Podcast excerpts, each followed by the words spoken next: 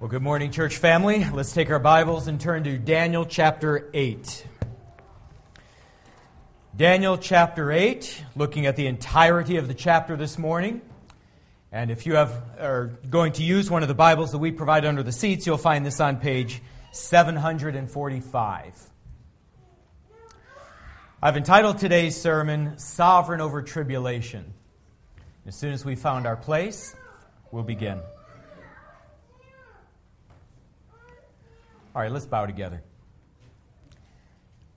Our Lord, we do thank you for a morning to gather as a church family and to worship you in spirit and in truth. And thank you for the gift of your word, and thank you specifically for the book of Daniel. Lord, as we examine the eighth chapter of this book, help us to understand all of the images, all of the interpretations and then help us to see how we can make application of it to our lives. We pray all of these things in Jesus' name. Amen. So, the book of Daniel has a clear theme.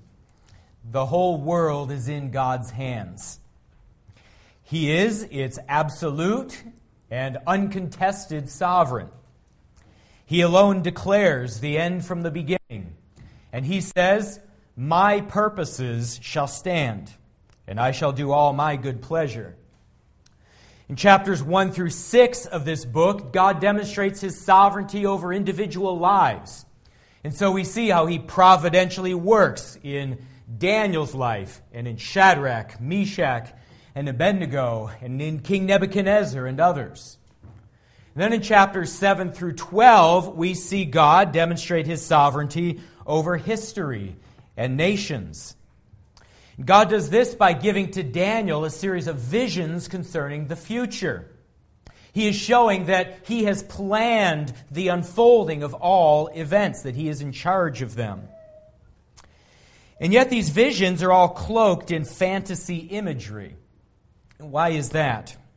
Well, I believe God uses these kinds of images because they have a way of gripping us in a way that standard teaching does not. And so it makes the prophecies more memorable for us. The fantasy imagery also invites deep contemplation on our parts. We ask ourselves, what do these images mean? What is the relationship between the images? How am I to understand them? Questions like these. And I believe that God is pleased when his people take an interest in what he has said and then they begin to ask the questions and search for the answers together. I think some of these images may also help us to understand God's perspective on human affairs. So, for example, we looked at a prophecy about the Babylonian Empire in a past week.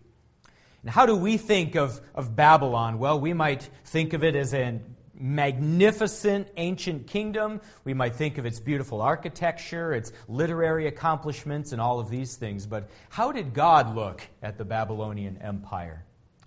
Well, in the visions that he provided, the empire was a hideous monster. And that seems to indicate that God did not view that empire as a magnificent or a beautiful thing. No, God saw it in all of its fallenness in all of its false worship and its violence. God saw it as an ugly thing. So we gain God's perspective through the images that he chooses. Well, today we are in Daniel chapter 8. We're going to find the same format to today's chapter as we have found in, in the prior chapter. First, God is going to give to Daniel a vision about the future. Once again, it will be cloaked in these fantasy images. But then God will also provide an interpretation of the images. And God has done this throughout the book of Daniel as well, because He not only wants us to remember what He tells us through images, but He also wants us to understand what they mean. God communicates so as to be comprehended. So He gives us images, then He gives us an interpretation. Then finally, the chapter ends with Daniel's reaction to the vision he has seen. And that's when we'll consider some applications for our own lives. Let's look at this chapter now together. And let us consider the uncontested sovereignty of God. And we begin with the date for the vision. We find that in verse 1. Daniel tells us he received the vision in the third year of the king of, of the king Belshazzar. That places Daniel's vision in the year 550 BC. At this time, the Babylonian Empire was still the world's great superpower, but there was also a new superpower beginning to emerge. This was the Medo Persian Empire, led by a man named Cyrus. It was beginning to grow in modern day Iran, and the people of Babylon could see this other kingdom beginning to take shape. And so there was a lot of angst in Babylon. They knew that theirs was a kingdom in decline. They saw this new kingdom on the ascendancy, and they wondered what was going to happen. I think that's why God chose this moment to provide this particular vision. It answers some of the angst that his people were feeling. But then verse 2 gives us the place of the vision, tells us that it occurred in uh, Susa, the citadel, or that could be translated in Susa, the fortified city. And then specifically at the Ulai Canal, which was a channel of water in the same region. Now, all of this is located in modern day Iran. It's where this new empire was beginning to grow. So you understand that physically, physically, Daniel was still in the city of Babylon. But in the vision, God is taking him to the land of this ascendant kingdom. And he's allowing Daniel to see things there about the future. Now we turn to the content of the vision.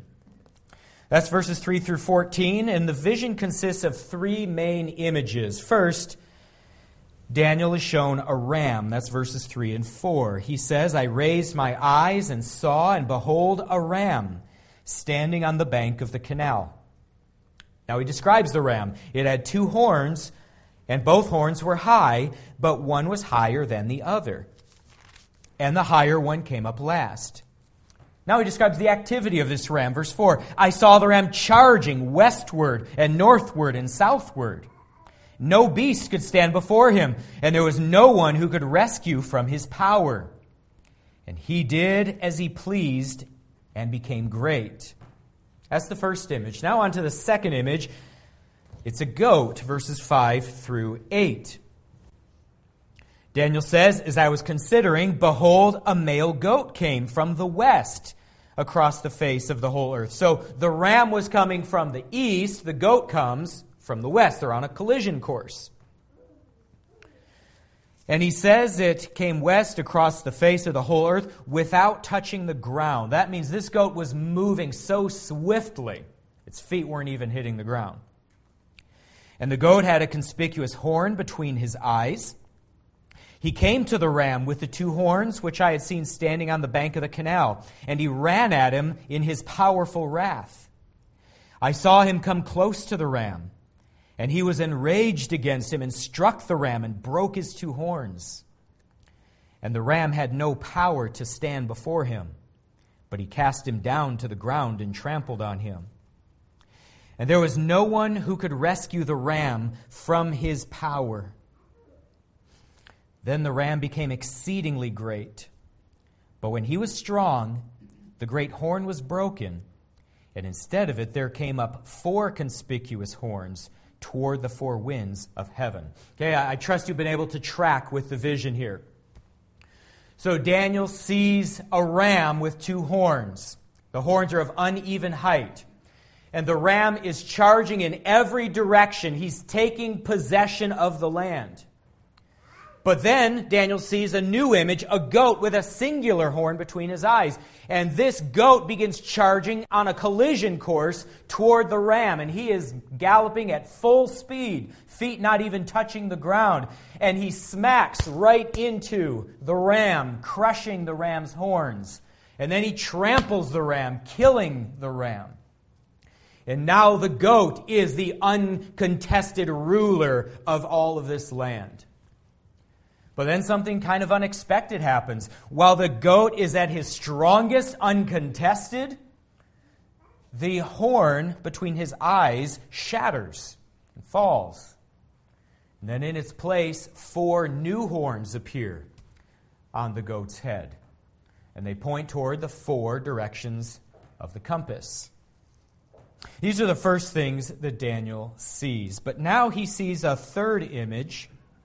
That's found in verses 9 through 12. It says, And out of one of them, that is, out of one of these four new horns on the goat, out of one of them came a little horn, which grew exceedingly great toward the south, toward the east, and toward the glorious land. Okay, that's Israel. Verse 10 it grew great, that is, this new little horn. It grew great, even to the host of heaven. And some of the host and some of the stars it threw down to the ground and trampled on them. And it became great, even as great as the prince of the host, meaning this new horn is becoming almost as powerful as like an archangel of heaven. Incredibly, incredibly powerful. And then it goes on. And the regular burnt offering was taken away from him. So you see now the goat and his, his little horn it is committing atrocities in the glorious land. The regular burnt offering was taken away from him. The place of his sanctuary was overthrown. And a host will be given over to it together with the regular burnt offering because of transgression, and it will throw truth to the ground, and it will act and prosper.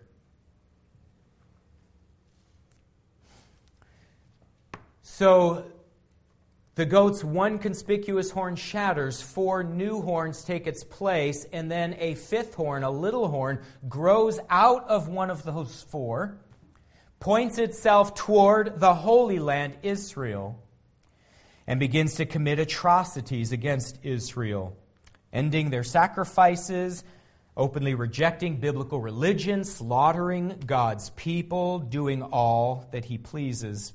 Now we come to verse 13. Daniel writes Then I heard a holy one speaking. And another holy one said to the one who spoke, For how long is the vision concerning the regular burnt offering, the transgression that makes desolate, and the giving over of the sanctuary and host to be trampled underfoot? Look, how long is this going to go on? How long will the Holy Land be trampled, its people crushed, the laws of God despised? How long will this happen? The answer is provided.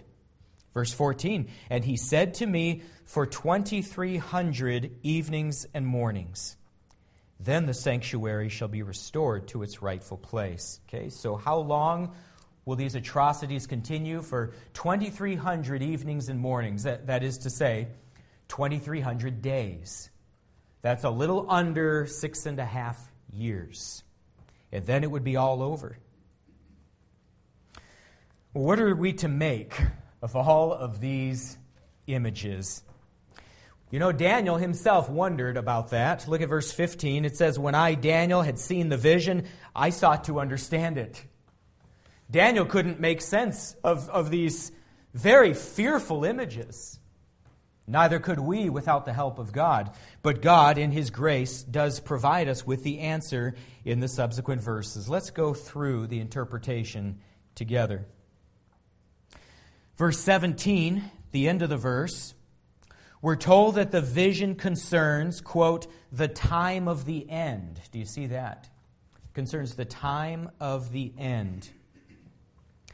Now, as we move into the interpretation proper, looking at all of the meanings of all of the symbols, it becomes clear that by the time of the end, our Lord is referring to the final days of the Old Covenant era. The final days of the Old Covenant era. That is, it refers to the time just before the first coming of our Lord Jesus Christ. Before Christ came, God's people were governed by an old covenant, ruled by the law of Moses. They heard from God through prophets. That era was going to come to an end. A new era was going to begin, inaugurated by the first coming of Jesus. And the things that Daniel saw were things which would occur just before Christ came. Now, we call this time period the intertestamental period. It's the time between the close of our Old Testament scriptures and the opening of the New Testament. This is the time period that Daniel has seen a vision about. We have another name for it. It's also called the 400 silent years because the period was 400 years long and because God was not speaking in that time period. There were no more prophets. Our Lord Jesus had not yet come, so there was no new revelation from God. Now, having a prophecy about this period in time is really significant, my friends, because it teaches us that divine silence does not mean divine inactivity. Divine silence does not mean divine inactivity. So, God was not going to be providing any new revelation during that 400 year period of time. No new prophets would come. God Himself would not offer any verbal communication to mankind, but that did not mean God had gone dormant. No, God was still marching His plans forward. God, through His providence, was arranging the chessboard, so to speak, so that all the pieces would be exactly where they needed to be for Christ to come and fulfill His ministry. All right, so now on. Oh, I don't want to forget to mention the importance of seeing this because of the time that we are living in ourselves. We are living between the first and second comings of Christ, a time ahead of Daniel's, ahead of the 400 silent years, but it's like those years in many ways. During the time between Christ's first and second comings, God is also silent. There are no more prophets, no new apostles, God is not giving us new scriptures. But this doesn't mean God is inactive in our day. In fact, quite to the contrary, scriptures teach that God is on the move in this age too. God is working in and through his church. God is working among the nations of the earth, and he is setting all of the pieces together for the second coming of the Lord Jesus. So don't think that because no new revelations are coming to us right now, don't think that because the only communication we have is written down in the scriptures today that God must not be interested in what's going on or that he's not involved in it. Far from it. God is very active today. All right, now on to the interpretation. We begin in verse 20. Our Lord tells us what the ram signifies. He says, As for the ram that you saw with the two horns, these are the kings of Media and Persia. Okay, so the ram represents the Medo Persian Empire. That's the empire on the ascendancy in modern day Iran. That is the empire which would soon conquer Babylon and become the world's next superpower. The horns on that ram were uneven in the vision. That's because the Persian side of the Medo Persian Empire was the more powerful of the two. And then on to the meaning of the goat. That's verse 21. It says, And the goat is the king of Greece, and the great horn between his eyes is the first king. Okay, so the ram represents Medo Persian Empire, the goat represents the Grecian Empire. And that singular horn on the goat's head, that represents the first king of the Grecian Empire. And of course, we know his name. All of this was future to Daniel, but it's in our past. His name was Alexander the Great. And in God's time, the Grecian Empire would conquer the Medo Persians. In the vision, the goat moved swiftly across the land, so swiftly his feet didn't even touch the ground. That's because the Grecian Empire would move at a speed with which the world had never seen before. Alexander the Great was only 20 years old when he became the king of the Grecian Empire. And he died at the age of 32. And it was a very sudden, unexpected death.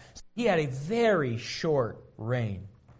And yet, during that very short period of time, he managed to conquer the Medo Persians and then expand the borders of his empire such that they touched Egypt and India and went all the way up to Europe. It was one of the largest empires the world had ever seen. And he did it inside of 12 years. So no wonder the goat is charging but not touching the ground. In the vision, we saw how the goat also hated the ram. He had wrath against the ram, and this explained the violence with which he crashed into it. Well, in the same way, Alexander hated the Medo Persians. He hated them with a passion because the Medo Persian Empire had a program of stamping out Greek culture. They wanted everything uniform, they wanted it all to be Persian.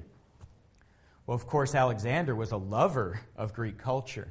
So he hated the Medo Persians for what they were doing. This was part of what motivated him to charge into them in battle and to crush them with a violence rarely seen.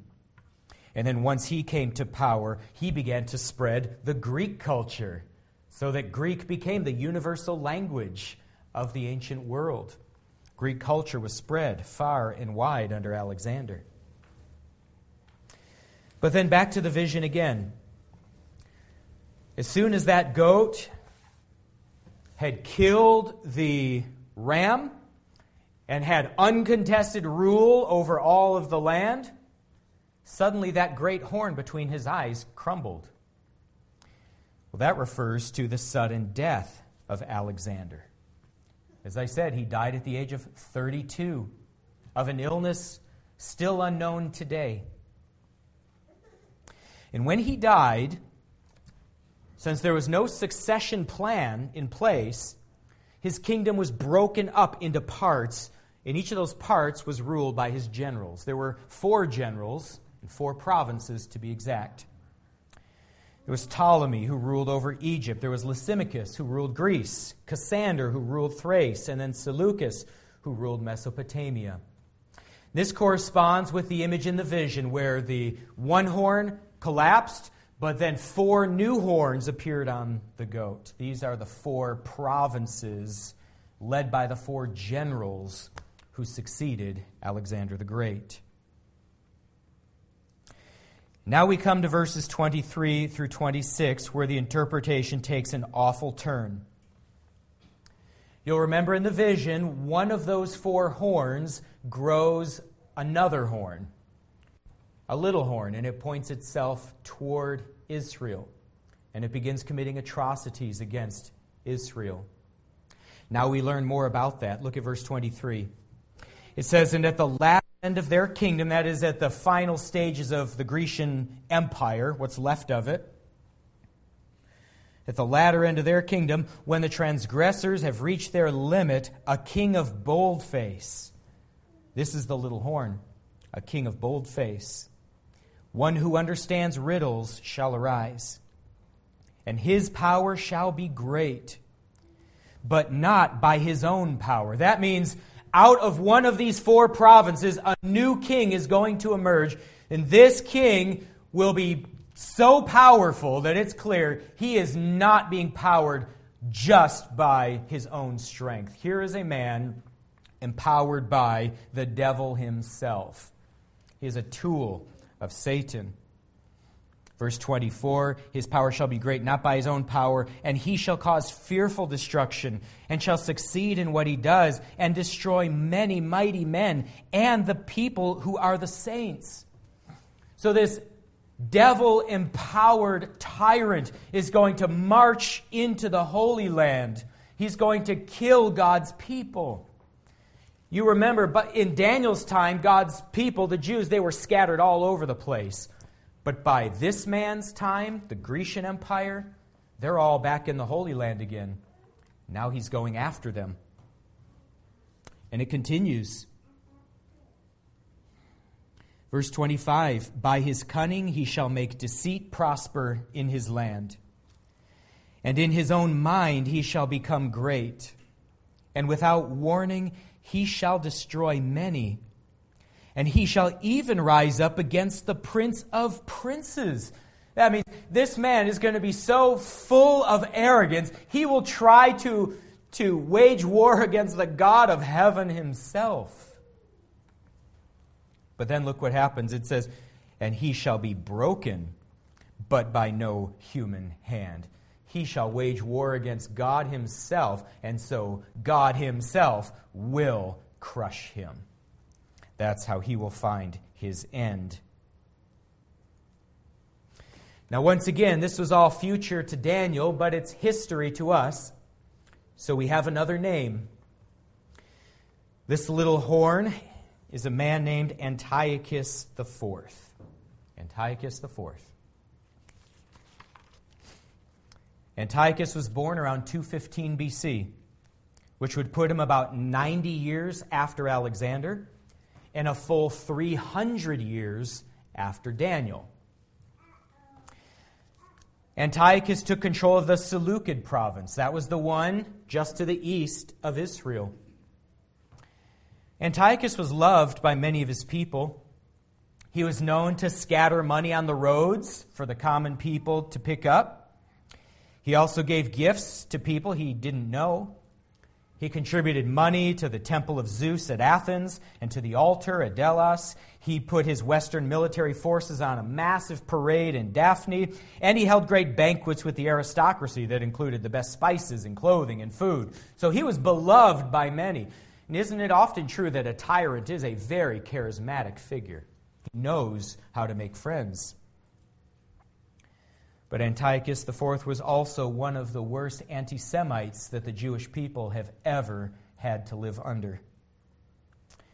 Most of the Jews, as I said, were back in Israel by his day, but the nation of Israel was also a vassal state under his rule. And Antiochus was determined to destroy everything distinctive about Judaism. Antiochus IV was much like his predecessors. He believed the only way to have a stable empire was if everybody had the same religion and everybody practiced the same culture.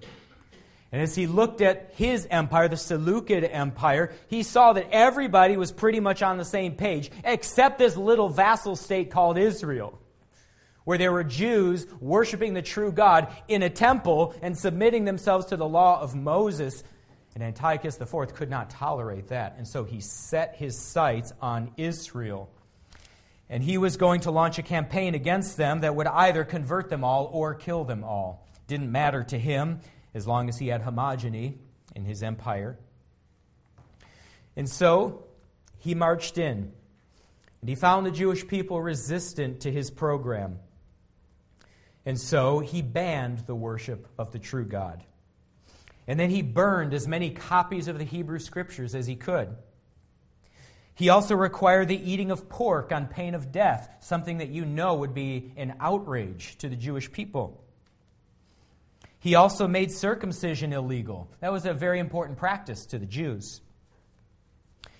And then, worst of all, he dedicated the Jewish temple to Zeus, and he sacrificed a pig on its altar.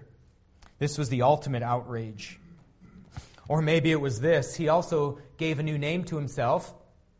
He called himself Antiochus Epiphanes, which means Antiochus, God manifest in the flesh.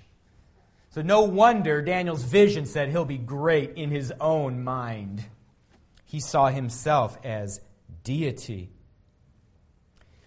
But, friends, his persecution was very short lived. In fact, it only lasted a little more than six years just like the prophecy that Daniel received said. Then Antiochus IV was struck down with a sudden, unexplainable illness, and he died a horrific death. And in the Jewish book of Second Maccabees, we have a contemporary record of how this man died. It says, He was seized with a pain in his bowels for which there was no relief and with sharp internal tortures. He fell out of his chariot as it was rushing along, and the fall was so hard as to torture every limb of his body. And the ungodly man's body swarmed with worms. That's probably why he had that stabbing pain in his gut. He was infected by worms. He fell out of the chariot, he broke open, and they spilled out. While he was still living in anguish and pain, his flesh rotted away, and because of the stench, the whole army felt revulsion at his decay. Then the book of Second Maccabees offers this commentary on his death. It says, Thus he who only a little while before had thought in his superhuman arrogance that he could command the waves of the sea and had imagined that he could weigh the high mountains in a balance was brought down to earth and carried in a litter, making the power of God manifest to all. Just as the prophecy declared, he would set himself against the God of heaven, and so God himself would strike down this tyrant. And so God did. So, friends, we've now looked at the images that Daniel saw. We have looked at the interpretation which God Himself has provided us in His Word. And now, let's consider some ways that this prophecy can apply to us. As we do that, let's first take a look at how it impacted Daniel. We see that in verse 27. It says, And I, Daniel, was overcome and lay sick for some days. And I rose and went about the king's business, but I was appalled by the vision and did not understand it. Let's start with that first part. Daniel was appalled by the vision. And can you blame him? I mean, it was an ugly, ugly scene placed before him scene of, of death and destruction, of demonic powers, of violent deaths. We too should be appalled as we read such a vision. And specifically, we should be appalled at what fallen human beings are capable of doing to one another. That's what appalled Daniel. Hearing about these awful kingdoms rising, crushing their predecessors, and then being crushed themselves by successors as we hear about this godless tyrant who would wage war against God's people. My friends, this is what fallen human nature is capable of. Give it time, give it power, give it opportunity, and this is how it reacts. My friends, this should cause all of us to renew our commitment to gospel truth. Because the Bible teaches that all of us have sinned and fallen short of the glory of God. That means every single one of us has a fallen nature. We're all sinners by nature and by choice. And it's only by the grace of God that we haven't taken that nature as far as it can go. Knowing our own state, we should offer a prayer to God in faith and repentance, asking for Him to forgive us of all of our transgressions, asking us, asking Him to give us a, a new heart and a new spirit, turning to Him in faith and in trust, because that is the only hope we have for leaving the path that we see here in this vision and setting ourselves upon a better path. It is our only hope. So, yes, be appalled by the vision, and then let it turn you to faith and repentance. But then we see another reaction on Daniel's part. We see he was humbled by the vision. The very end of the verse, he says he did not understand it. Now, surely God provided a, a, lot of detail, particularly in the interpretation, a lot of details about what was to come, but there was still some, some information missing, wasn't there? He didn't have names and dates, things that we have because we're looking back on history. So Daniel had a good outline of what was to come, but he still didn't know exactly how it was all going to play out. He didn't understand. This humbled Daniel before God.